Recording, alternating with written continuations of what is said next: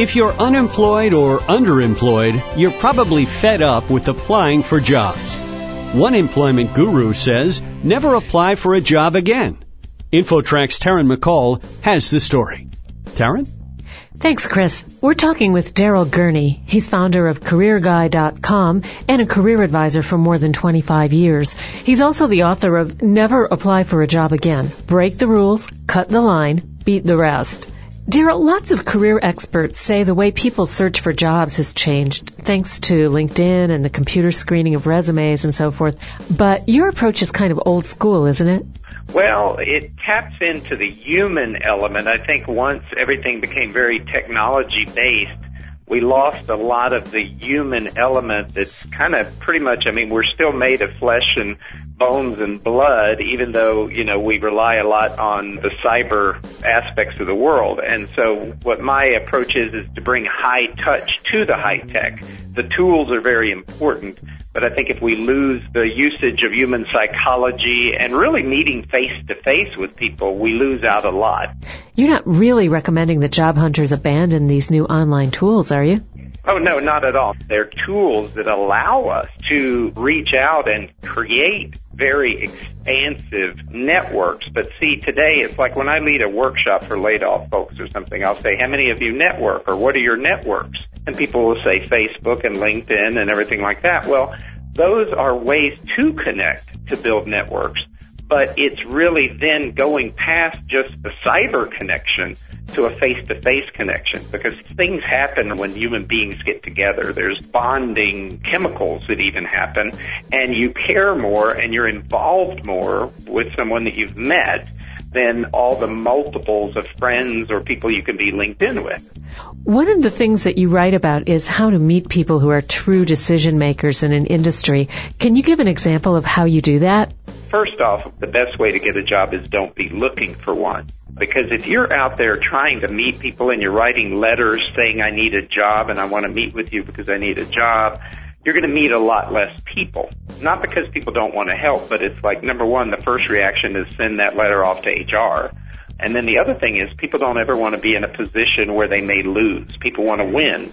And so therefore, your best approach is to be out meeting people, yes, but meet people for reasons other than your need for a job.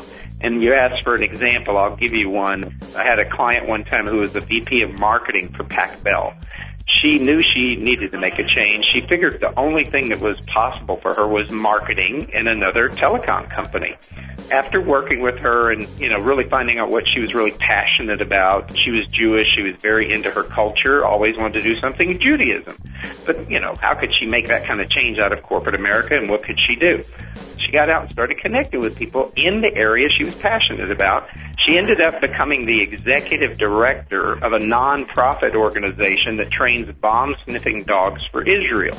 The point is, is through the front door where you're trying to apply and you're trying to meet all of HR's requirements and they have the checklist of have you done this, have you done this, have you done this. There's no way you can ever make a career transition.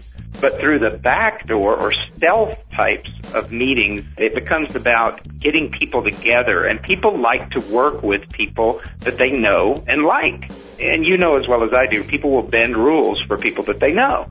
Let's talk for a moment about the millions of long-term unemployed who would like to network with one of these decision makers.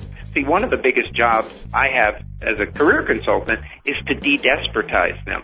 But you know as well as I do that when need is dripping off of you, it's almost like this repellent. So taking away, especially for the long-term unemployed, the desperation and starting to get you turned on about what you're passionate about and what you're interested in and getting you out there talking to people about that. In that scenario, they're not sitting there wondering, oh, you've been unemployed for a long time because you're not even talking to them about a job.